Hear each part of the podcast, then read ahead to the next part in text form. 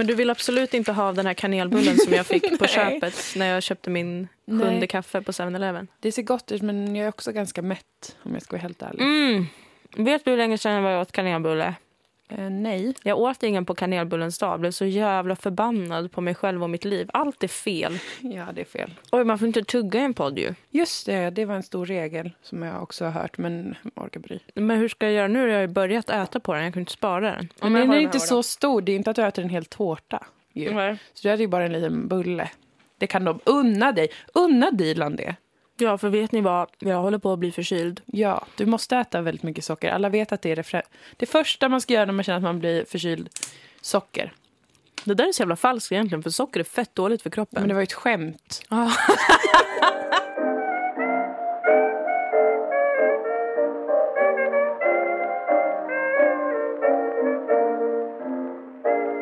Det har varit en stor fest. Både fredag och lördag hade vi fest. Mm. Och uppmärksamma lyssnare sitter nu och frågar sig Moa, varför söp du så mycket när du gjorde högskoleprovet på lördagen? Frågar de sig. ja. Moa. Ska jag berätta det här för er, era små pretton? Att inte alla i den här världen orkar med. Och jag kände så här förra veckan, jag orkar inte med att göra det där jävla fittprovet, kände jag. Jag var tvungen att tugga ur snabbt. För jag blev så glad när du jag kom vet, fram till det här alla i min närhet beslutet. blev jättelyckliga. Alltså jag, liksom gått, jag hade gått innan och så hade jag känt så här...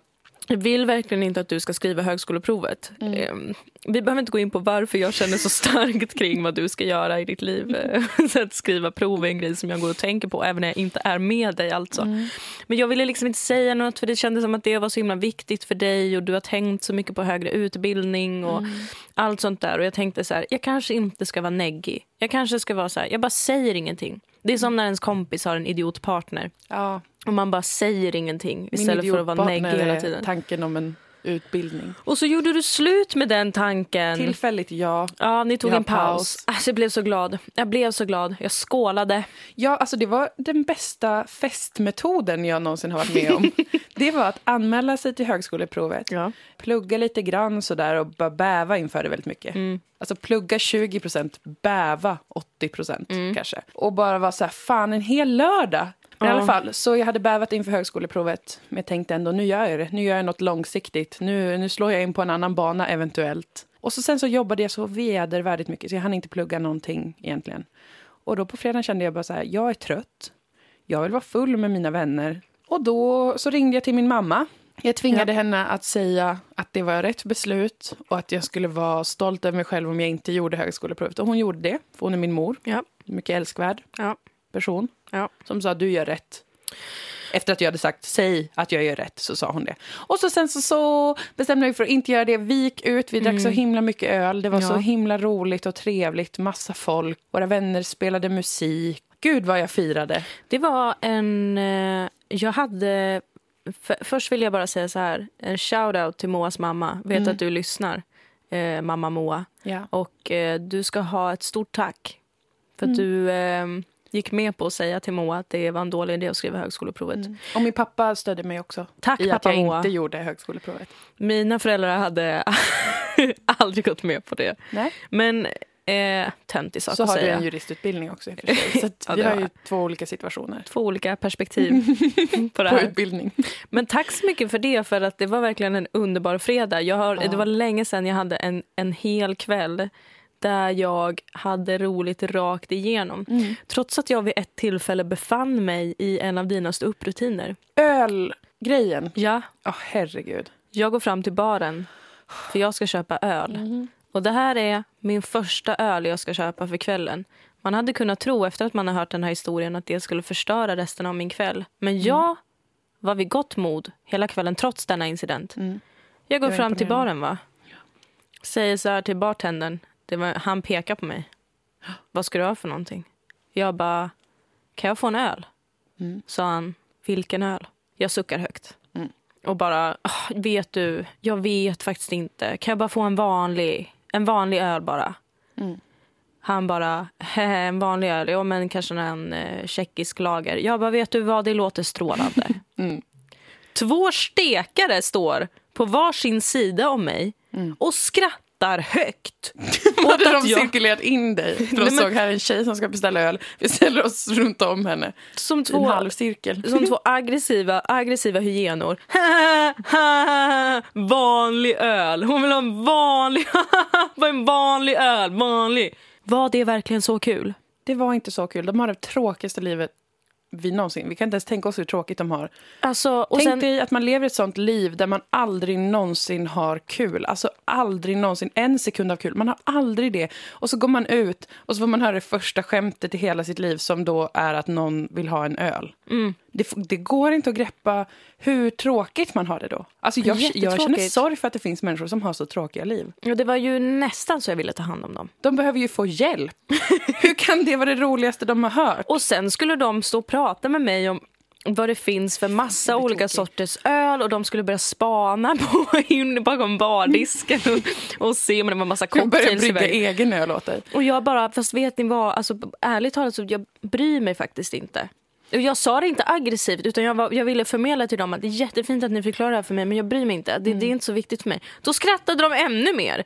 Som att det är helt sjukt att man inte bryr sig om vilken jävla öl det är. Alltså det är för sjukt det här fenomenet. Det är för sjukt. Jag har ju som sagt en, en, en ståupprutin om detta som också grundar sig i en upplevelse jag hade när jag var i Köpenhamn på Mikkelebar. Det är något sånt eh, ölmärke där de gör dansk öl. Och då var det också extremt högtidlig stämning i baren och de hade två gigantiska griffeltavlor med en miljard olika ölsorter uppskrivna. Och en sån hipp kille som bara, vad ska du ha för öl? På danska då.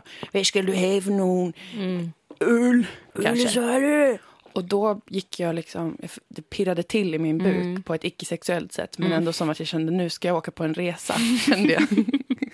och så bara stirrade jag på honom och sa, en stor stark, tack. Mm. Och det blev så, han blev liksom ställd. Mm. Först tänkte jag det kanske var en språkbarriär, men det tror jag inte att det var. Utan han blev så ställd för att jag beställde en stor stark, vilket är liksom slentrianaktigt bara en ljuslager. Jag kunde inte ens säga en ljuslager, utan jag sa en stor stark. Och då började han berätta för mig om deras olika ölsorter. Ja. Om vilka som var kanske lite lika ett ljuslager. Men som ändå hade någon twist och någon liten humle i. Någon humle i, som de hade malt ner. Så har vi pälslager uppe på, som man dricker. Mums. Och då gjorde jag ett skämt med honom. Ja. Som var att jag beställde, igen sa jag att jag ville ha en stor lager, men att han kunde hälla i hälften IPA. Han förstod inte det själv. Han ville inte förstå det. det var... Men han kanske förstod, var det så att han inte förstod eh, svenska? Nej, jag tror faktiskt att det var på riktigt att han tyckte att jag bara var jättekonstig. Det var som för honom, han upplevde det nog som att någon körde in två knivar i hans öron och vred Ja. om när jag sa det. För att det var ett helgerån. Det här är intressant att det ofta blir så när många män har ett gemensamt intresse som de måste berättiga för sig själva, antar jag. För att jag säger så här, man får gilla öl. Man får tycka att öl är det bästa som har hänt i hela världen och man får leva hela sitt liv där man vaknar tänker på öl. Tänker på olika ölsorter liksom. Fine, gör det. Men det är ju någonting väldigt intressant med att man upplever att man, man står inte ut med att inte alla andra runt omkring en gör det. Nej, Att alltså, man kan inte tåla det. Då måste man frälsa den personen. För man antar att den vandrar i mörker och inte har någon aning om var den är. Och, och, alltså det är ju som någon slags religion. Ja. De upphöjer saker till religion. Och som de här jävla skäggen också. Ja. Det är samma sak. Fast jag tror det är lite mer i Stockholm. Ja, det kan det nog vara. Oh my god, vad de, alltså de kan snacka om sina skägg så himla länge. Man bara, det är hår i ditt ansikte. Ja, det är så små saker. Men som sagt, man kan älska dem lika mycket ändå. Men det är någonting med att de måste berättiga det så starkt. Att innan man ens har, För att jag kanske... Jag tänker mig så här, han i ölbaren. Ja. Han måste hela tiden prata om öl med alla han känner. För annars finns det en risk att någon kommer och säger så här. Jag, jag är ju barnkirurg så jag, jag, jobbar med att liksom rädda barns liv. Små barn som annars skulle dö väldigt tidigt. Opererar jag och det gör jag med min tid varenda dag. Vad gör du själv? Och så skulle han säga, eh, jag, jag gillar öl. Och så hade det känts jobbigt, liksom, rent existentiellt och inte kunna... Och då inte- för att det inte mäter sig med barnkirurgi. kirurgi. Precis, så då istället Det innan där någon tycker annan... jag, vill jag säga att det där är en värdering som får stå för dig, Moa Ja, Lundqvist. men jag har ju en teori Väldigt om att, det är, elitistiskt. om att det är liksom, då innan någon hinner ens berätta någonting annat så måste man berätta allt som är speciellt Mm. Ja. med, sitt eget stora, med sin egen stora person.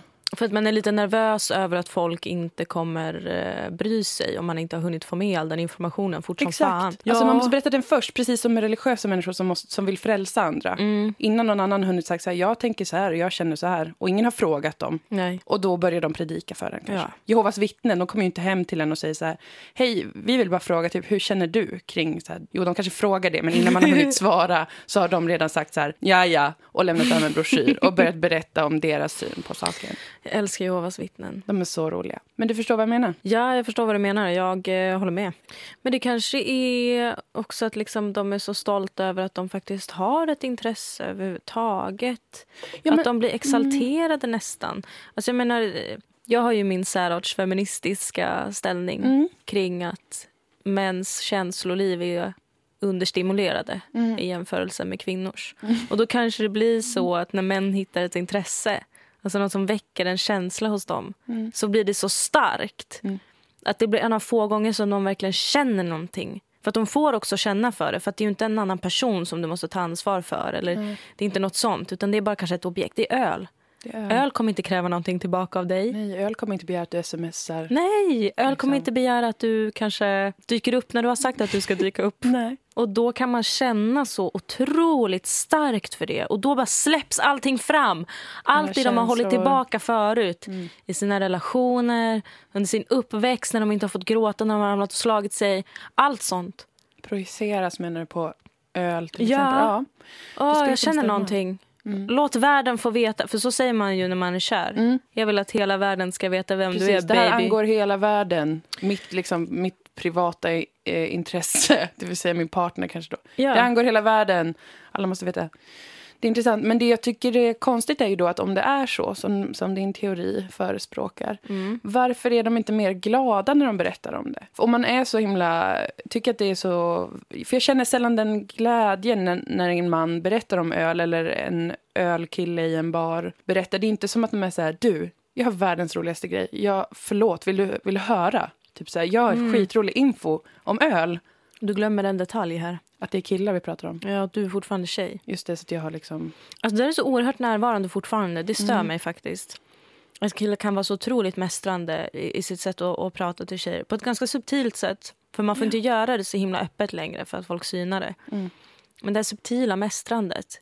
Jag är så trött på det. Ja, för att de killarna som skrattade åt dig när du beställde en vanlig öl, hade de varit så här, skrattat eh, åt att de älskar öl så mycket och sen varit väldigt entusiastiska och sagt så här, du, om du har tid nu, jag har en jätterolig info om en IPA. Ja. Då hade ju du fått välja att säga så här, nej, jag tror inte det, hej då. Eller att du hade sagt då kanske så här, ja, nej, jag kan tyvärr inte för jag är jurist, så jag har inte tid.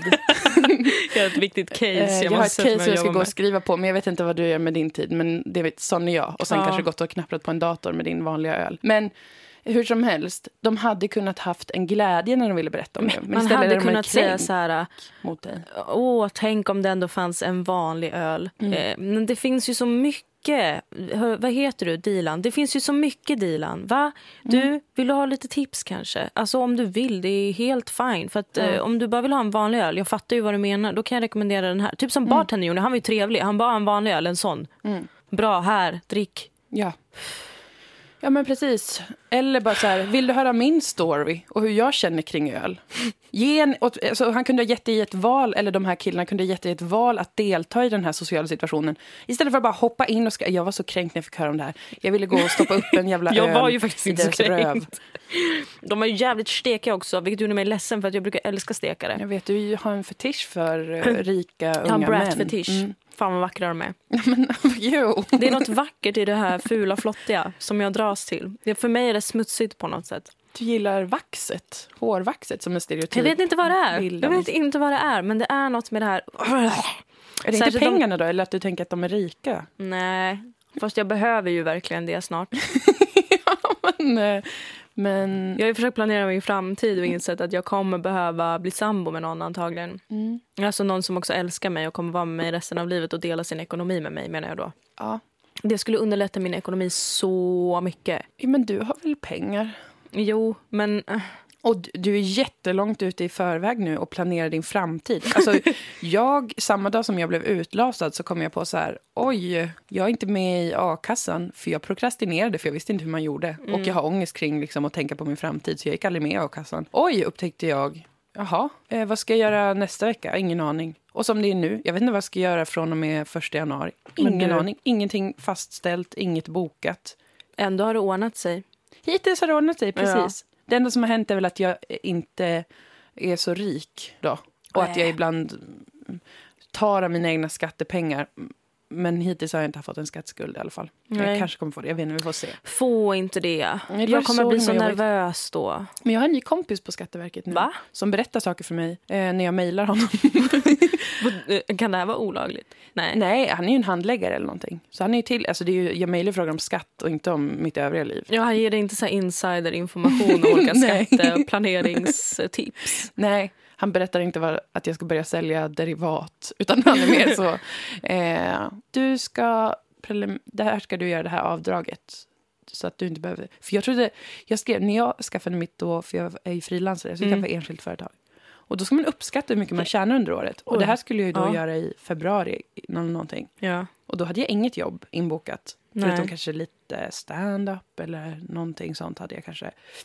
Jag gjorde något på SVT, men ändå. Det var inget mycket. Och då uppskattade jag att jag skulle tjäna 20 000 kronor under det här året. Mm. Innan skatt. Oj Och det var ju otroligt pessimistiskt. Och det skrev jag också till Skatteverket. jag skrev, jag är pessimist. Antagligen kommer jag tjäna mer, men jag vill inte jinxa det heller. Mm. Ska jag sitta och säga jag tror att jag kommer tjäna 200 000 n- när det i själva verket kan bli så att jag inte får något jobb? Förstår ni vad jag menar? skrev jag till Skatteverket. Och sen hörde de aldrig av sig. Och så jag har varit famlat i blindo nu tills jag fick den här nya handläggaren. Som Din berättade för mig att jag gör rätt faktiskt ganska ofta. Han verkar supersnäll. Han är jättesnäll han har ordnat allt åt mig. Så nu är det lugnt. Men eh, det jag ville säga var att du är ju väldigt ordnad egentligen. Inser jag när du planerar för när det nu är för långt fram i tiden. Ja, alltså en sak ska jag säga om mig själv. Man är hård mot sig själv ofta. Ja, Men jag är, det, jag är väldigt ordnad när det kommer till pengar och jobb. ja det är du. Det är bara mitt känsloliv som är totalt kaos. Men det sa min vän till mig en gång att är inte det det finaste som finns? När det man behöver oroa sig för i livet är det här med känslor och inte jobb och pengar. Ja. Så jag försöker trösta mig med det. Apropå de här steka killarna som eh, kränkte mig på baren. ja, Sen dagen efter så fortsatte ju mönstret. Just det. Vi var ute på lördagen också Ja, på fest. och vad hände innan man går ut? Då går man till systemet. Ja, jag vaknade upp arla morgon, Mm. halv två. Du skrev till mig i panik och frågade om jag hade alkohol. Jag hade ju sagt till er kvällen innan, på fredagen alltså, när vi Mm. alla skildes åt. Då sa jag så här, ni går till systemet imorgon va? Japp, ni fixar det va? Japp, japp, japp, Det japp, japp. minns inte jag. Jag sa det här till din pojkvän. Jaha, okej. Och sen vaknar jag dagen efter, skriver till alla mina kompisar. Är det någon som ska till systemet? Jag är så ofantligt trött. Ingen Mm. ska dit. Eh, jag pratade i telefon med Felicia Mm. Jackson Mm. som övertalade mig att gå till systemet. Tack Felicia för att du Tack, gjorde det. Felicia. För det gav mig Turley. Ja, det var väldigt snällt. Hon gav mig en sån kraft. Mm. Hon höll ett litet tal. Jag bara, jag fixar det här. Jag reser mig upp, klär på mig, vet inte om jag tvättar ansiktet. Gick ut, Mm. Kommer till systemet, har mina grejer, går fram till kassan. Och jag är, du vet, eh, duktig på det här nu. Du vet, jag kastar fram mitt lägg direkt, de behöver inte ens fråga. Jag gör allt för att underlätta deras liv. Jag vet hur det är att jobba i, i kassan. Mm. Så säger han, vad fan säger han då? Eh, Någonting, han säger typ så här, vill du ha kvittot eller något? Och han sitter och mumlar och det är klockan är halv tre. Det är fullt av folk inne på systemet. Alla ska handla sina grejer in. För herregud, ska du kräva mig att jag ska höra exakt allt du säger? Så jag bara, vad sa du? Han vill ha kvitto. Jag bara, ah, nej tack. Så säger han någonting mer. Jag bara, vad sa du? Han bara, bla, bla, bla. Jag bara, förlåt. Vet du vad han säger då? Nej. Kanske dags att ta sig en kopp kaffe va? Nej, men. Då blev jag arg. Det förstår jag. Men jag sa Det var ju ingenting. han som mumlade enligt din berättelse.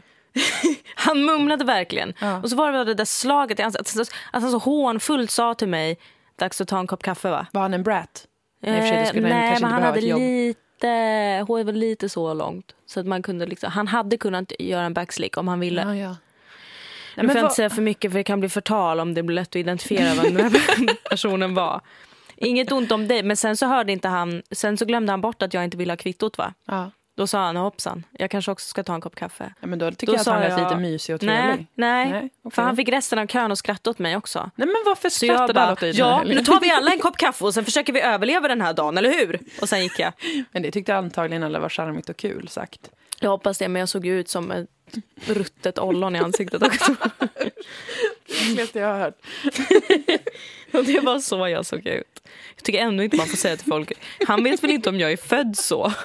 Han vet väl inte om jag ser ut så varje Men dag? han, sa, men han sa väl inte det till dig för att du såg ut på ett visst sätt utan för att du inte hörde vad han sa. Ja, men jag tänker mig så här, jag hörde inte vad han sa och jag såg ut som ett ruttet ollon i ansiktet. Då kanske han tänkte ta en kopp kaffe. Du vet ingenting om mig. Jag kanske har fötts med hörselskador. Ja, det, kan, det där kan ha varit funkofobiskt. Gud vad jag önskar att jag var funkis nu. Hade jag kunnat anmäla den jäveln. Men jag tyckte det var ett mycket större hån det de här ölkillarna gjorde. Men å andra sidan har jag en infekterad relation till ölkillar som, som jag tidigare ja, förklarade. Så det är kanske därför jag inte ser allvaret i den här situationen. Mm. Men jag såg den helt klart i ölkillarnas sätt. Men sen hade vi, sen var, hade vi, då var det fest på lördag igen. Gud vilken rolig helg det var. Förutom att min fylla på lördagen blev otroligt konstig. Mm. För att jag var bakfull sen fredagen. Mm. Inte jätte, men lite grann. Och då tänkte jag så här. Jag brukar sällan gå ut två kvällar i rad, alltså så där ordentligt gå ut. Ja. För det är så svårt tycker jag andra kvällen att pigna till. Utan då om jag dricker alkohol igen så blir jag så jävla trött bara. Ja. Eller som att någon lägger in bomull i hela mitt huvud. Just det. Så då drack jag ganska mycket sprit. Mm. Det var någon särskild buffelvodka eller någonting som Sofia Ja. med. Det var det. Ganska god. Smakade kanel. Ja, det gjorde den. Men Ja, det gjorde den. och sen Ja. var vi på fest.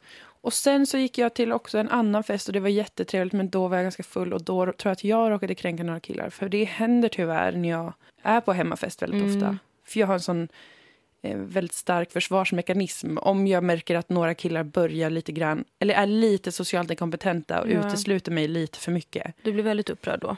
Ja, jag blir liksom hetsig eh, och inte lyhörd inför en konversation. Mm. För då stod jag och pratade med, med tre stycken snubbar som jag minns det så här väldigt diffust då, för jag var som sagt väldigt full. Jo, men och så var de, de jag tror att de pluggade nå humaniora, så, några akademiker. Och så sa den ena kanske att han, det var något med något, något tjejproblem. Och då sa jag att vi var som, ett, som i Big Bang Theory fast med humaniora. Alltså att de var tre killar som är pluggisar men Mm. att jag skulle vara tjejen då som ger bra råd och är straight guy och säger så här, gud vad tokiga ni är. Du är blond också. Jag är blond också så jag tyckte att det skulle vara en väldigt eh, bra sak. Ja, du var väl jättetrevlig. Men då var det som att jag körde på med det ganska hårt. Mhm. Med den liknelsen kan man säga. Och jag tror att han kanske var lite ledsen eller någonting över den där tjejen. Så det, det, det, blev, det blev inte så roligt som jag hade tänkt. Du stod och spånade fram en programidé om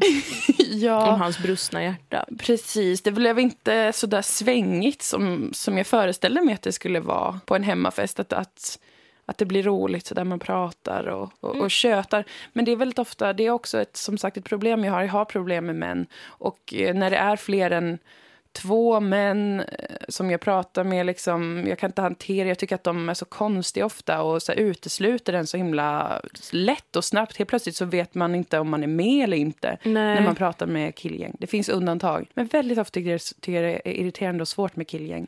Man måste vara lite bufflig och kränkande själv. Ja, precis. Och jag tror att jag blir det, fast jag blir det så jävla mycket så att de får ingen, ingen luft. Ja, men de märker väl också att du instinktivt kanske lite hatar dem också. Det kan ju ha något med Jag det kanske att har göra. en vass ton när jag gör det. Ja.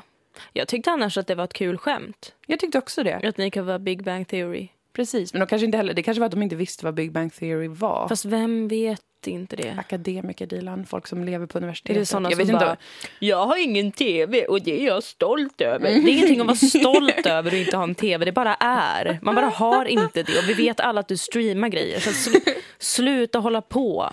Ja, men det Ah. kan ha varit så. Jag vet, inte, jag vet inget om de här personerna. De var säkert jättetrevliga och älskvärda människor. Jag vet bara... bara avhandlingar om och kring Karl Marx.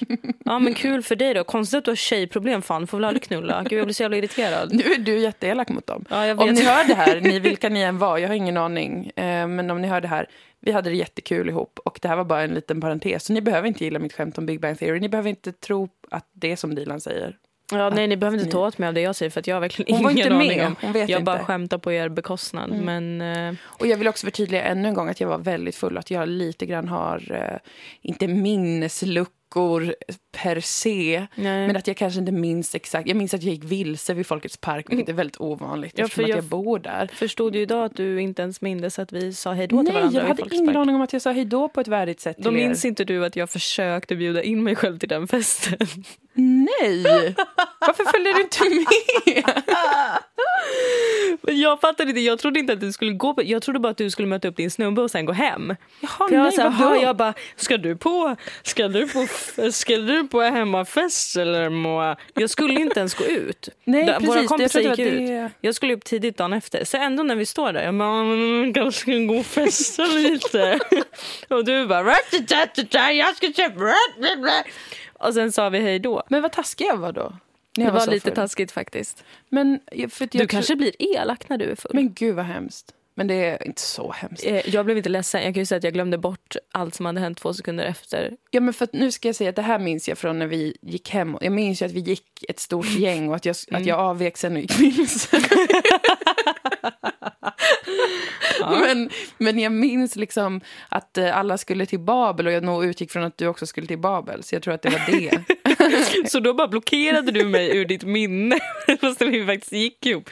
I din värld var jag på Babel. Men eh, ja, det var helgen. Men som sagt, förlåt för att jag inte uppfattade att du ville följa med. Eh, Jag skulle vilja säga tack för att du inte uppfattade det. Mm. För att jag mådde så dåligt när jag kom hem. Det här är varför man inte ska... eh, När ni är ute ungdomar och ni dricker högst två olika slags drycker Ja, under en kväll. ja. Låt ingen bjuda er på sliskiga sötdrinkar. Nej. Och tänk inte så här. Jag måste dricka nu för jag kanske inte... Det kanske tar slut sen. Mm, Om det tar slut så. är det bara bra. Oftast tar det inte slut. Hur Mm. många ni än är. Och då sitter du där och druckit för mycket. Ja. Jag har ju Oh. en vän som brukar säga varannan folköl. Och det är något som jag behöver börja ta till mig. Men då har vi ju haft en dålig fylla nu. Det kan man ändå säga att vi hade. Det är en milestone goal. precis på Patreon. Den var ju lite dålig, ja. Men jag vill det inte, alltså, det var inte så att jag vaknade med ångest eller någonting sånt. Nej. För det var ändå en ganska basic fylla. Men det var ju sorgligt det där då. Det var ju uppenbarligen... Oj, hörde du min mage? Nej. Men förlåt att jag avbröt dig. Nej.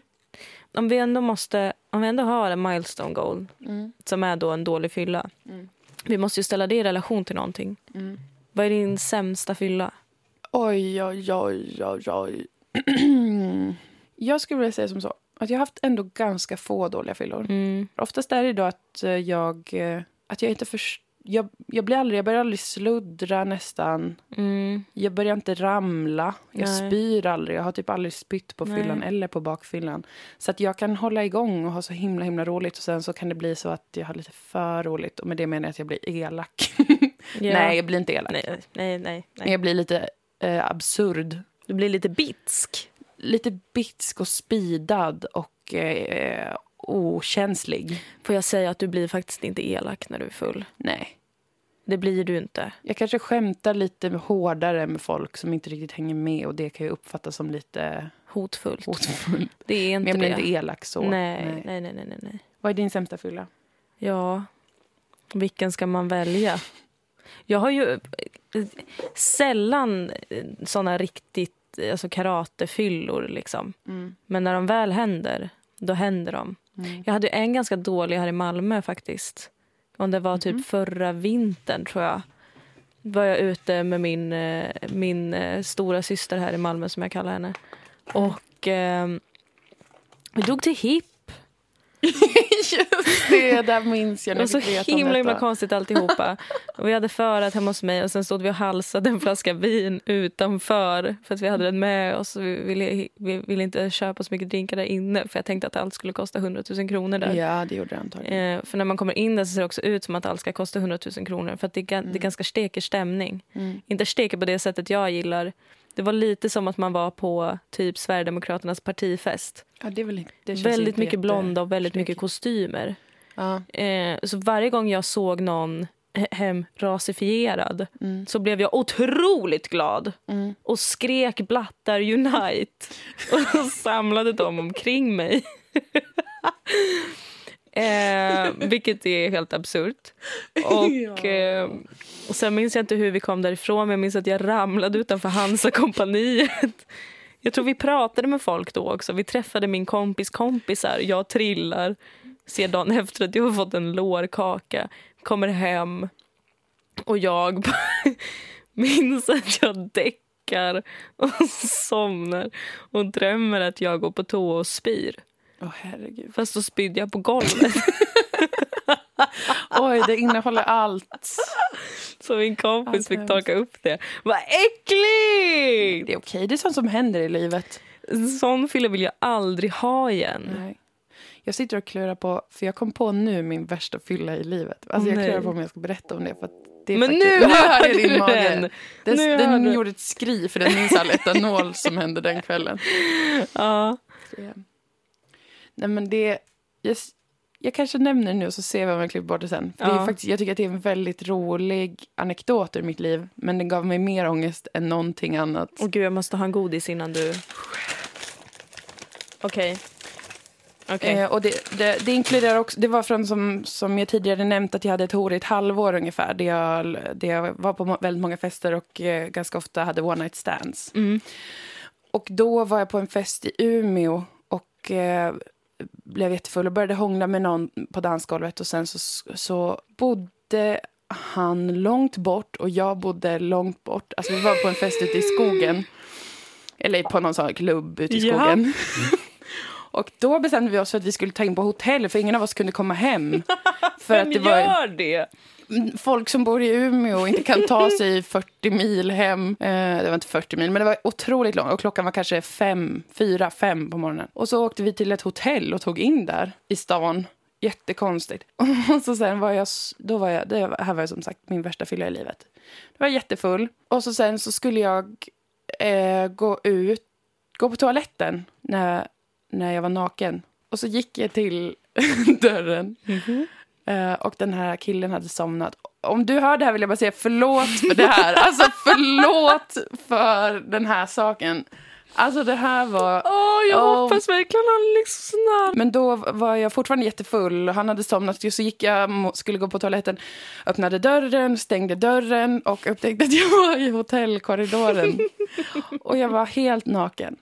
Alltså, helt naken. Åh. Och hotelldörrar går i lås när man stänger dem. Och man behöver kanske ett kort för att ta sig in igen. Jag fick panik. jag fick sån panik. Jag gick fram och tillbaka och sen vid ett tillfälle jag bara, vilket rumsnummer är det? Jag kommer inte ihåg vilket rumsnummer det är för jag fick ju panik. Jag visste inte vart jag skulle ta vägen. Gud. Och så jag bara, jag måste ju bara, ta, jag, jag, jag måste ju bara ta mig in igen. För jag hade någon så här eh, freak-tanke om att jag skulle hitta en to toalett och snöra in mig i toalettpapper eller någonting. jag visste inte vad jag skulle göra. Så började jag knacka på dörren och han sov jättedjupt. Jag knackade och knackade och knackade. Och till slut så, så knackade jag liksom i knät så. Så dagen efter hade jag blåmärken över hela knät. Och till slut kom han och öppnade och var så här, vad är det som händer? och jag bara, jag gick fel. Och han bara, det här är okej. och sen dagen efter så skildes vi åt och sen hade jag ångest i ett halvår kanske. Nej. Men fall, i alla fall i två, tre månader. Det här är en underbar berättelse. Ja, men det, är, det är min värsta fylla ever. Jag kommer inte ens i närheten. Jag hade inte tänkt på det här nu för det här var också flera, flera år sedan. Alla som lyssnar vet ju att det kan inte ha varit mer än fyra, fem år sedan. Men ändå, det var jättelänge sedan. Jättelänge sedan. Men alltså, den pinsamhetsgraden. Ja. För det är ju som en sån mardröm man har. Om att man råkar ja. gå ut naken. Men jag gjorde det. Att det Ja. var under det horiga halvåret. Det var, under, det var det är inget fel med det. Det är kul att ha det. Det kan man Ja. behöva i sitt liv när man är en late bloomer till exempel, som Mm. jag var. Då kan man behöva ett sånt halvår, liksom Ta igen springa lite. av sig lite och leva det lilla datinglivet och Visst. ligglivet. Jag vill aldrig tillbaka dit och jag vill aldrig någonsin önska någon människa den fyllan. Eh, nej. Och nu vill jag återigen säga att om mina föräldrar lyssnar på det här, snälla sluta lyssna på den här podden. snälla! Alltså för att ni ska inte höra det här. Ni får lyssna på allt annat jag gör. Och jag, ni vet att jag är jätteglada för att ni gillar att lyssna på det jag gör. Men inte den här podden, för då får ni höra sånt här. Och så får Ja. vi leva med det tillsammans. Föräldrar måste ha lite vett och låta vissa saker vara i fred. Bara för att liksom internet är på gång här nu så kan man inte förvänta sig att man ska få ta del av allt. Va? nej.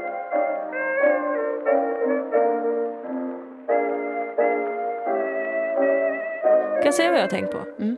Att det här äh, som vi håller på med nu med den här podcasten, Mm.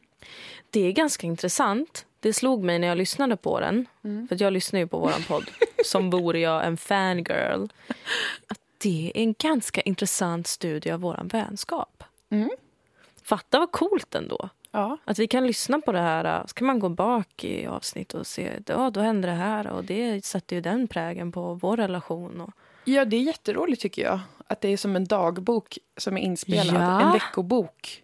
är inspelad. Exakt! Jag, jag tycker det känns bra. Det var, det var svårare i början. Nu börjar, börjar jag känna att det, jag skäms inte lika mycket Nej. heller. Åh, vad fint att se det som en veckobok. För att Jag har alltid haft komplex över att jag inte kan skriva dagbok. Mm. Jag har försökt skriva dagbok många gånger i mitt liv och bara känt att det är så fruktansvärt tråkigt. Mm. Det är så tråkigt. Åh, så jobbigt. Och man ska ta fram en bok och man ska hålla reda på den och man måste ha en penna hela tiden som funkar och allt sånt. Mm. Det har inte jag riktigt orkat med. Nej. Det här är ju utmärkt. Det är jättebra. Jag är glad Wow. att vi är podd. Men det här har vi pratat om för att vi lånar utrustning av några av våra vänner Ja. som det ser ut nu. Men vi skulle vilja köpa egen. ja, vi trodde ju kanske inte att det här skulle... Men vi ville mest testa att göra podd. Ja. Och nu när det känns ganska trevligt så kanske vi ska skaffa egna grejer. Ja, precis. Och nu har vi ju 100 kronor per avsnitt. Nej, 100 dollar per avsnitt Ja, via vi. Patreon. Ehm, men det räcker, vad var det då? Det är 800 spänn kanske per avsnitt. Och så då är det, vänta, vad är 800 gånger 4? 32. 32. 3200. Mm. Är det så mycket? I månaden. Ja. Ja, men vi skulle ju verkligen behöva investera i eh, egna grejer också. Också så att våra vänner slipper anpassa sig efter oss en gång i veckan. Ja, men då skulle man ju... Vi ska kolla upp vad mickar kan kosta om vi ska köpa det. Om vi ska köpa allt sånt själv. För då kan vi ju räkna med de pengarna från Patreon. Och sen kanske vi ska kickstarta och se om folk vill hjälpa oss Mm. eh, köpa grejer. Alltså ge oss mer pengar då. Ja. Fast då är det ju en engångssumma. Precis, då blir det en engångssumma där vi alla går in och hjälps åt Mm. och bidrar. och det är ju frivilligt då. Ja, det är ju verkligen. Alltså det kan ju, man känner sig ju lätt som ett litet as som sitter och, jag känner mig som en vidrig, vidrig politiker som ber folk om pengar. Men det är verkligen så här, har ni några spänn över, ge det till Kickstarter-grejen. Jag menar ju fler vi är, desto mindre måste man ge själv. Mm. Det är som en generell välfärd kan man säga på något vis. Eh, va? Och Mm. sen så fixar vi eh, egen utrustning, eh, Mm. bra utrustning. Precis. Kanske en flashmix så att vi kan ta med oss den när vi åker och Ja, gör saker. Så kan det vi spela in när vi är på Det tour. kul. så att verkligen så att vi kan spela in på annan plats och kanske göra lite mer med det här. Mm. ehm, så att det blir en rolig grej. Det skulle vara roligt tycker jag. Mm. Om jag inte dör av skam innan. Jag kan Ehm, fortsätta. För att jag berättade den här otroligt, som kanske klipps bort, men otroligt pinsamma, min sämsta fylla i livet. Men det är väl jättehärligt. Tänk alla som kanske har gått igenom något pinsamt den senaste veckan. Som bara, gud det här är så pinsamt, jag dör, jag dör, jag dör, jag dör, jag dör, jag dör, jag dör, jag dör, jag dör, jag Kan dör. de märka att det var inte så pinsamt Nej. jämfört med vad som hände lilla mig? På enligt det nya bevåg. pinsamhetsindex som har skapats här idag. det är det här verkligen number one. Det här är 1000 poäng i pinsamhet. Det är det verkligen. Och ett bevis på att varannan folköl, som sagt. Ja, verkligen. Varannan folköl. Att man lär sig saker när man blir äldre. Ja, det är så himla härligt att bli äldre. Jag tycker om det jättemycket. Jag älskar att bli äldre på riktigt. Ja. Jag tänker på det ganska ofta, fast det känns som att jag inte får tänka på det för att jag fortfarande är så himla ung. Mm. Så att jag inte ens får tänka i de termerna, att det är skönt att bli äldre. ja. Men jag gillar det som fan. ja, men det är ju bra. Det är jätteskönt. Tänk, snart är vi 40. Mm. Då jag kommer gillar jag vara också den lycklig. tanken, förutom att jag är så rädd för döden och att tiden går så snabbt och att allting försvinner och alla kommer dö. Liksom. Men du får trösta dig med att du kan dö när som helst. Så det spelar Det ingen sant. roll att du åldras. Det är sant. Och jag tycker också om att åldras så, alltså på det sättet att Mm. man blir äldre. Men inte med det med att man är närmare döden. Nej, men det är man, man, inte. Jo, det är man rent statistiskt. Är man det. man lär sig så mycket. om sig själv och sånt. Mm. Ska man följa kanske sin utveckling. Mm. Man tänker att den där erfarenheten gjorde mig rikare. Nu är jag en starkare människa än vad jag var igår. Så Ja. tänker man ju inte. Allt är fortfarande skit och jävel. Jag fyller 25 om ett halvår. Lägg av. Va? Gud. Tänk att vi ska vara 25. Alla Ja. säger ju att 25 är en så himla härlig ålder. Jag vet inte om jag tror på det. Det känns som att 25 är en jobbig, jobbig, jobbig ålder. Ja, och jag har också haft som mål att jag skulle bli snygg när jag är 25. Ja, men du och det är kommer jag ju inte snygg. hinna. Ah! Nej, men jag kommer inte hinna det. Det är för mycket jobb. Och liksom, som sagt har jag mer och mer känt att jag kanske bara ska släppa det. Ja, men- Och liksom acceptera att så blir det inte riktigt, men det är okej. Men jag har haft det sedan jag var 20. Att jag tänkt, ja ja, men när jag är 25 då får jag se till att bli snygg. Men innan det kan jag ta det lugnt. Mm. Men nu känner jag liksom, det är ett halvår kvar. Ska, Men- vad ska jag göra? Jag har inte råd. Nej, men du jag får, ha säga. samma, du får ha samma målålder som jag. Det är 28. 28, och det är i och för sig köper mig en del tid. Det kommer att lösa sig då. Då har vi tre och ett halvt år. Ja, fatta vad Eller mycket vi hinner jag. göra på tre och ett halvt år. Ja, Det där ska du inte tänka på. nej. nej. 28 är den perfekta åldern. Får man svina fram, fram tills dess då? Ja. Lite, alltså inte svina, men du vet Men gud, inte. 25, det är också så himla ungt. Jag är trött på att vara så liten, helt ärligt. Så där får man inte heller säga för att det låter pretto. Men jag är verkligen trött på att vara så Mm. liten. Det känns som en futtig siffra att lägga fram. Hur gammal är du? Då vill man ju säga typ 32. Ja. Inte 25. Men jag Jaha, är... har du precis slutat gymnasiet? Lilla ärtan. Mm. Ska du lära dig att och, ska du lära dig vad en öl är? Men jag tycker mer att det är konstigt för att vid 25 så känns det som att det börjar gå isär så otroligt mycket. De, det, att hälften av alla blir så här att de skaffar, eh, köper en, ett hus Mm. och får barn. Mm. Och resten fortsätter vara som 20. Mm. I alla fall i tio år till eller någonting. Men som att det blir ännu tydligare. För redan nu har jag ju börjat märka att vissa människor i min egen ålder liksom Går och gifter sig? går och gifter sig, flyttar ihop med en sambo så. Eller liksom, uh, för bara ska ha ett jobb, typ. Mm. Göra en karriär. Det tycker jag känns väldigt otryggt. Att man ska behöva se mer av det i sin vardag nu. Det är oroväckande också eftersom att de är så ja, men små som sagt. Mm, precis. Är det verkligen tid? Mm, det känns tidigt. Ja, men det är tidigt, men, men jag har sett det mer och mer. Varningens tecken. Ja, jag har sett Folk det som ett blir på bra smällen tag nu nu. ganska ofta. Ja. ja, men det är väl kul om de är lyckliga med det och sådär. Ja, men sk- ska jag behöva veta om det? Nej, det är väl det som är problemet. att inte, Den informationen borde inte nå ut till alla. Den informationen kanske man skulle kunna begränsa till folk som man känner som är över 30 eller Mm. som i alla fall själva har bildat familj och så vidare. Kanske ens föräldrar kan få veta, för det kan vara bra. Men jag tycker också, det här är mitt eh, största problem med att bli äldre. Det är ju att jag verkligen försöker förneka att det finns en biologisk aspekt när det kommer till att skaffa barn. För jag tycker Mm. det känns så jävla kränkande av naturen. Alltså jag tycker nästan att det känns som ett, ett patriarkalt påhitt. Mm. Att man som kvinna, alltså att riskerna ökar. Om man typ är över 35 så finns det större risker. Om man är 40 finns det stora risker så här, om Ja. man vill ha barn. Ja. Så att det finns en så här faktisk gräns. Sen så kan man ju ändå få barn. Det är inte så att det är olagligt eller pinsamt. Men, men jag, börjar, jag, jag tycker att det känns som ett sånt jävla kränk. Att jag inte ska få bestämma det helt själv och inte behöva tänka på det någonsin. ja, men din In- kropp orkar ju inte med. Nej men jag vet och det är det jag tycker är kränkande. En man kan ju få barn tills han blir eh, Ja, men han ska ju bara 65. spruta lite. Vad fan, du ska ju bära Ja, men på det en är jävla det jag grej. menar är orättvist. Varför ska jag behöva ha den typen av kropp som, där jag måste ta ett jättestort existentiellt livsavgörande val någon gång de närmsta tio åren ifall jag vill föryngla mig eller inte. Ja, men där Jag vill är inte det ju... behöva besluta om det. Men det är ju faktiskt också jättekonstigt egentligen att, att människan fortfarande inte har kommit på hur man kan, och det här har ju du och jag pratat om många Mm. gånger, man inte har kommit på hur man kan odla barn i labben. Ja, varför har ingen kommit på det? Alltså, Skärpning! är, men ärligt talat, är det svårt eller? Det väl bara ta, du tar, för man har ju hittat ägg och spermier och allt Ja. sånt där i mikroskop och grejer. Man kan plocka ut dem, det är inte omöjligt. Nej. Para ihop, lägg ner dem i en liten bunke eller någonting som är som en simulerad livmoder eller ja, vad fan. så I näring får den då. Ja, det kan väl ligga där och så har man konstgjort fostervatten eller att man tar, fångar upp fostervatten när någon annan föder barn, kanske häller ner i bunken. Jag vet inte om det måste vara äkta. Nej, det här Släng får väl forskarna ta reda på. Det det väl inte är väl inte så allt. svårt? Nej, Varför inte är det så här inte prioriterat? Det undrar jag också. För då hade ju jag kunnat liksom, jag vill ju gärna, jag vill, vet inte ens om, ja nej, jag hade kunnat tänka ta ut min livmoder då. Ja.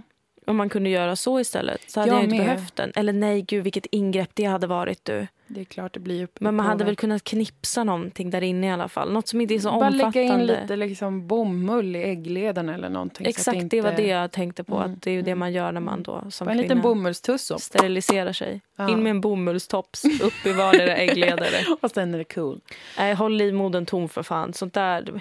Världen Ja, men- behöver inte fler barn för det första. Nej, det gör den för det andra inte. ska du tänja ut din vagina på det där sättet. Nej, men jag tänker, alltså, det är inte ens de kroppsliga sakerna. Visst, jag är livrädd, paniskt rädd för att vara gravid och en förlossning och allt sånt där. Jag, jag drömmer ofta mardrömmar om det. Jag tycker att det verkar fruktansvärt. Och nej, jag går inte på att det är det vackraste som kan hända en människa Nej. att få ett barn. Jag tycker det verkar fruktansvärt konstigt, läskigt samt eh, göra ont väldigt mycket. Mm. Men ändå så är det jag är rädd för är ju att det är sån himla livsavgörande sak. Eller inte avgörande, men ändå så här, om du får ett barn och behåller det så kommer det påverka resten av ditt liv.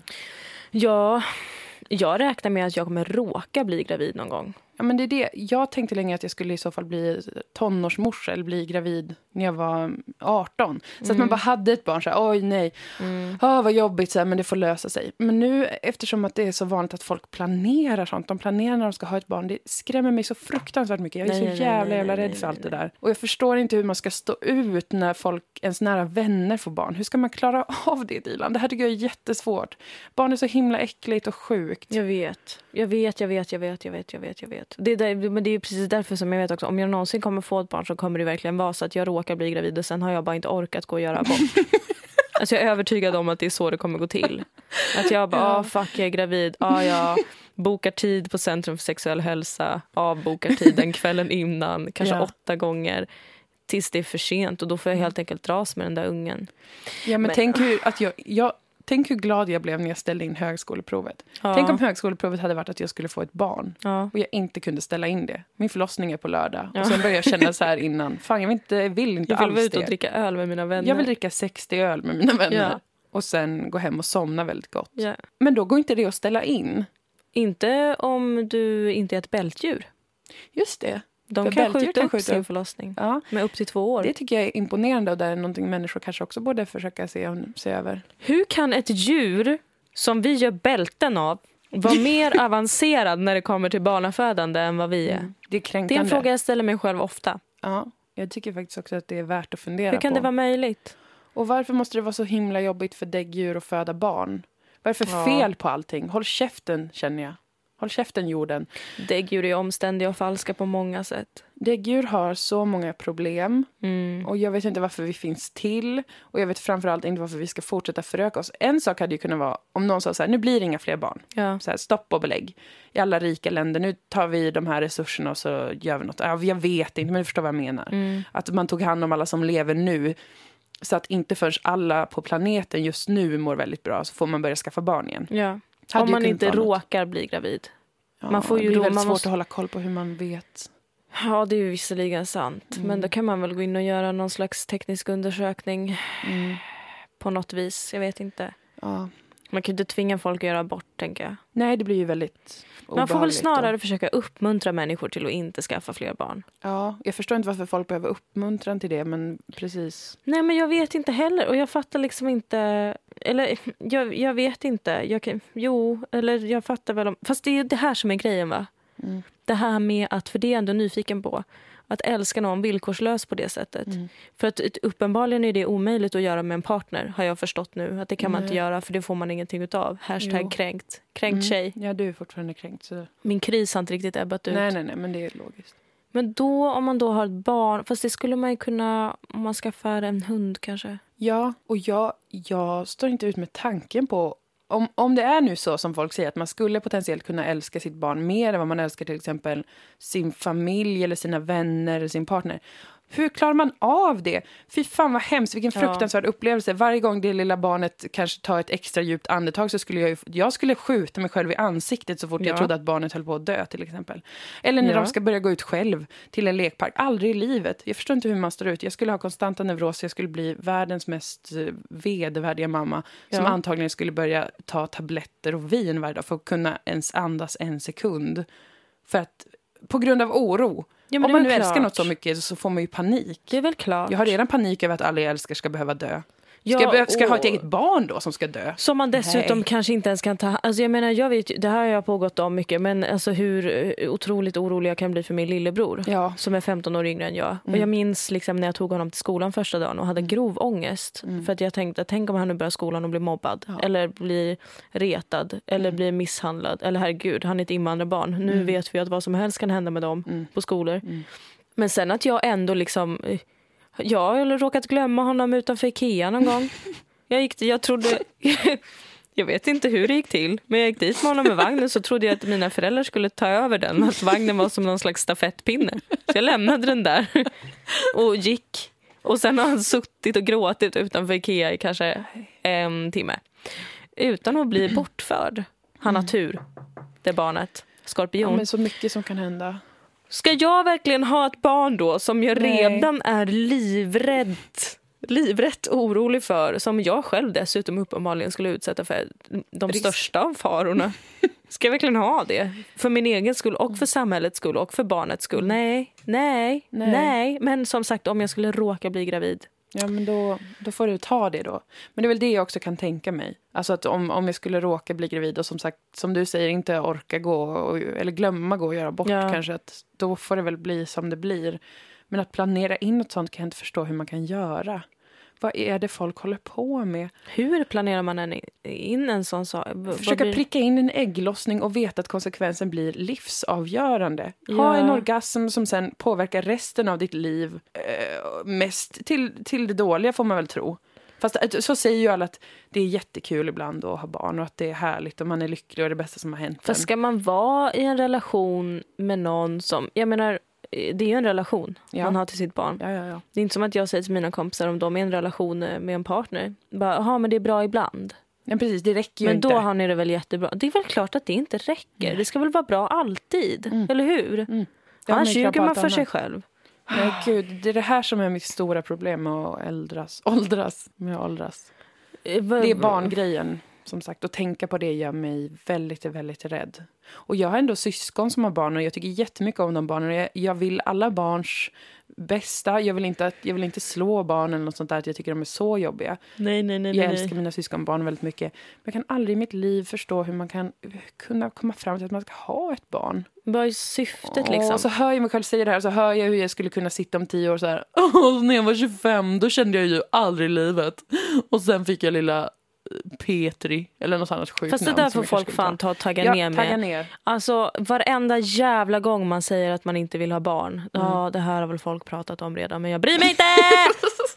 Så ska någon hålla på och bara, för det händer hela tiden. Ja, men så där sa jag också när jag var i din ålder. Mm. Man bara, ja men låt mig säga det då. Ja, Så kan jag väl få skaffa, vad då? Får jag, inte, får jag inte säga det nu för att jag eventuellt om tre år vill ha ett jävla barn? Men låt mig känna så här just nu! Låt mig vara i min känsla! Vad fan! Ja, det är så Jag blir så jävla respektlöst. provocerad, det är jätterespektlöst. Plus att så här, du har ingen aning om ifall jag vill ha barn sen eller inte. Jag kanske alltid kommer känna så här. Mm. Fan, jag blir jätteupprörd av det här. Gud, usch, och jag hatar när folk blir upprörda av det här. Usch när folk håller på och skriver på i sociala medier. Bara, "Ih, folk blir så himla... ih." Folk håller på och säger till mig att "Uh, snart kommer den biologiska klockan ticka och då blir jag så kränkt och då blir jag sur över Ja, att folk blir kränkta det över en sån sak. Men case. uppenbarligen tycker jag likadant. ja men det är, det är starka känslor kring allt det här ju. För det är så jävla, det, det är så himla oundvikligt. Vad är det man har att se fram emot? Jag vet inte. Jag, för jag tycker att de, de människor som verkar ha de absolut bästa liven som jag vet om, det är ju de som inte har barn. Ja. De är så här, eh, ja vi, ja vi har faktiskt bara kanske två exempel för jag vet inte om så himla många i min närhet som inte har skaffat barn, alltså som är vuxna. Mm. De som inte har barn, de verkar ju kunna göra mycket jätteroliga saker. Ja. Och bara dricka vin hela tiden då. När skulle man hinna med det om man har barn? Och det här, det här ger mig sån panik att om man får egna barn och de ska, de ska gå i skolan. Ja. Ska jag sitta på ett Ska jag behöva vara i en skollokal? Jag hoppade av gymnasiet för att jag vill spy på skolan. Mm. Ska jag behöva gå in i en skola igen? Aldrig i livet. Men då anmäls man väl till SOS, antar jag. Om Ja. man vägrar följa med. Jag vill inte hämta något jävla barn på fotboll eller dans eller något annat skit. Nej. Jag tänker inte skjutsa något jävla barn hit och dit. Fy fan vad hemskt det verkar, Dilan. Ja, det verkar fruktansvärt. Åh gud, jag får panik av att tänka på det. Jag tycker det är gulligt när de är bebisar. Det är kul. Då kan man bära runt på dem och känna sig som en bra människa. Men sen så börjar de prata och så ska de gå i skolan. Och Tonåringar de tycker jag också blir verkar så ganska kul. Men oförskämda när de börjar prata. Och när de är sådär tre, fyra och ska kaxa sig mot alla. Och tro att det är de som bestämmer. Fan Vem fan har sagt till dig att det är du som bestämmer? Vem fan har sagt det till dig? Har du lagat den här maten? När barn vill ha annan mat än den som står på bordet. Håll tyst. Alltså jag ska säga det till er att jag klarar inte... Det, enda, jag, det finns vissa barn jag värdesätter otroligt högt och då är det barn som är extremt artiga, extremt väluppfostrade och vet sin jävla fucking plats. Ja. Kom inte här och säg att du vill ha köttbullar om det är korvstroganoff på bordet. Du äter det du får. Du ska veta att du har det bra. Ja, jag håller med dig helt på den här. Jag blir vansinnig när barn inte äter. Och klä Och- på dig själv! Klä på dig själv, du är nästan en fungerande människa. Ja. Snälla. Och håll inte på om du får ett nej. Ja, Om du får ett nej, då är det nej. då är det nej som gäller. Tro inte att du ska hålla på och tjata dig till ett nytt jävla spel. Nej. Fy fan! Gud, det är så mycket som är så otroligt hemskt med barn. Jag var ju exakt så när jag var barn. Artig. Extremt artig, Mm. aldrig emot. Bra. Då kommer du, om du någon gång får barn, kommer de sant. bli så. Alltså jag kunde sitta kvar vid middagsbordet till klockan nio på kvällen för att jag vägrade äta upp min mat för att det kanske var grönsaker. Det kanske var en grönsak i maten. Mm. Och då satt jag och tjurade.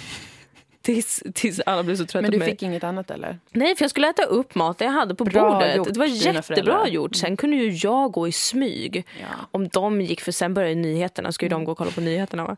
Då kan ju jag gå och slänga maten när de inte ser. Men det är något som varje barn får lära sig själv. Ja, hur man, får ska lära smuggla sig att bort och, Ja! och stjäla annan mat och sånt. Det får man, Man lära lär sig sig själv. att hantera sin omgivning, man lär sig att visa respekt, man lär sig att vara så här, du har lagat den här maten, Mm. Du har varit och jobbat en hel dag, du har lagat mat till mig, du tar hand om mig. Tack, tack. för det. Jag kommer inte säga till ditt ansikte, det här var äckligt, jag hatar aubergine. Varför fattar ni inte det, att mina smaklökar inte tål den här vidriga grönsaken? Jag vill inte äta spenat. Det kommer inte jag säga till ditt ansikte utan jag kommer låtsas äta. Sen när du har gått för att kolla på Rapport kommer jag slänga maten och sen kommer jag komma och säga till dig Tack för maten, nu går jag och gör mina läxor. Det är så bra hanterat. Jag menar kolla på mig idag, jag är väl inte en dålig människa? Nej, du är Nej. en toppenmänniska. Jag är ganska artig, eller hur? Mm, jätteartig. Ibland. Ja. Vad fint att vi ändå kunde ge lite tips i barnuppfostran och sånt nu. ja, det tycker jag. För det, det jag har förstått är ju att man kan ju inte kräva att ett barn ska äta kaprisinlagd eh, spetskål med eh, liksom havsmussla eller något annat sjukt. Nej, det jag fattar vad jag säger på olika ord nu. För att de har så nya... de, kan, de får panik av vissa smaker och sånt. Ja. Det, det kan jag förstå. Men då lagar man ju inte det, eller hur? Man Nej, lagar men- ju inte till sitt barn eh, vinägrett bara som det ska äta. Om man inte är makarna Kepler. De gör det ute i skärgården. Räkor i vinägrett till sina Ja. barn. Med champagnesås. Ja. Nej, det gör man ju inte. Och dessutom så får man ju vara resonlig med sina barn också. Ja. Och, och förstå att... Men alltså jag mår dåligt nu bara för att vi pratar om barnuppfostran. Så jag, får, jag känner sån stor stress. Jag vill eh, ha massa vänner som, där alla är bohemer och gör konst och typ eh, videokonst, kanske så här, den konstiga sortens konst. Mm. Som att man har filmat olika ljussken och sen kanske man hör en violin. Ja. Eller något sånt. Kompisar som gör sånt, som har eh, delar, har köpt en lägenhet ihop Ja. i, någon, i någon stor härlig stad. Och så vill jag dricka vin och kolla på med någon konstig konst och bara så här, mm, ah, ha en jättestor hund Ja. som följer med när jag reser. Och så ska jag och alla mina vänner och min kille bara leva ett bra liv och inte ha någon jobbig vardag där man måste gå till någon förskola. Ha galonisar på sina barn, snor överallt. Och gud, det kommer säkert bli så. Ja, alltså... Ja. Eller? För det verkar så himla svårt att inte skaffa barn. Det verkar verkligen som att även de som verkligen som sagt inte vill det eh, helt plötsligt vill det. Och jag kommer säkert också vilja det sen. Och Ja, det skratta finns åt det här då och vara en sån kränkande människa. ja, men då får du själv. göra det då. Ja, då får jag göra Då det får du göra det då och jag ska försöka att inte döma dig. Jag menar, jag blir ju inte heller förvånad om jag blir på smällen ganska snart. Nej, För att så blir det ju alltid när man inte vill något, då händer det. det är Och sen plötsligt vill man det. Jaha, nu ska jag ha en bebis. Nej! Men Åh, va? Gud, nej. Hur skulle det ens liksom Nej, nej, se ut? Jag är också rädd för att jag skulle få ganska fula barn. Nej, men de skulle vara jättesöta. Och eh, nu vill jag förtydliga, eftersom att nu har vi haft en hård ton mot barn och sånt där, men det är på rationell grund. Vi är båda väldigt eh, måna om barn. Ja. På det sättet, du minns när jag skrev till dig på chatten om att jag hade gråtit väldigt länge för att jag såg ett litet klipp med ett sjukt barn som gick och träffade eh, någon idol till den. Mm. Hade de ordnat. Och det gjorde så ont. Allt i mig gjorde så ont och jag kände mig arg och upprörd över att barn någonsin kan vara sjuka. Ja. Ja, Men, men, det tycker jag är ett till argument för att inte skaffa barn, för tänk om de blir sjuka. Jag Då kommer står inte ut. alltså, jag vill verkligen eh, hålla med dig. i Den, eh, i, i, det är en viktig parentes att ta in. Mm. Alltså, jag mår aldrig så dåligt som när någonting händer barn. Nej, jag klarar inte av det. Jag vill, alltså, det Då finns, vill jag ju hugga Åh. ut mina egna ögon när jag sett en nyhet som rör skadade eller sjuka eller ledsna barn. det, får inte, det får inte Det vara får så. inte hända. Jag är så jävla arg för att det är så på jättemånga ställen. Jag är Men så, fy fans det helvete. betyder inte att jag vill ha dem som en Nej. direkt del av mitt eget liv. Nej. De kan få hålla sig på sin kant. Ja, och de kan ju vara hos de som vill ha ett barn. Ja. Och så sen kan resten av samhället se till att alla barn alltid får må bra. Fast jag kan tänka mig att typ så här, när jag själv är vuxen att jag Mm. typ så här, tar in någon eh, kiddo, någon ungdom som har hamnat på glid kanske. Ja. Så kan man liksom hjälpa den, den ungdomen. För Jag vill, det är så här, jag vill bara vara med vuxna och, och som sagt ha en trevlig konstnärlig samvaro. Jo, men man behöver ju kanske inte leva ihop, men i alla fall hänga lite. Alltså bara vara en så här, för jag menar, en, en annan anledning till att inte skaffa egna barn är att det finns så många barn på glid redan som behöver hjälp Mm. och sånt. Då kan man ju hjälpa den lite grann. Så har man ändå gjort samhället till en bättre, eh, ett bättre samhälle. Mm.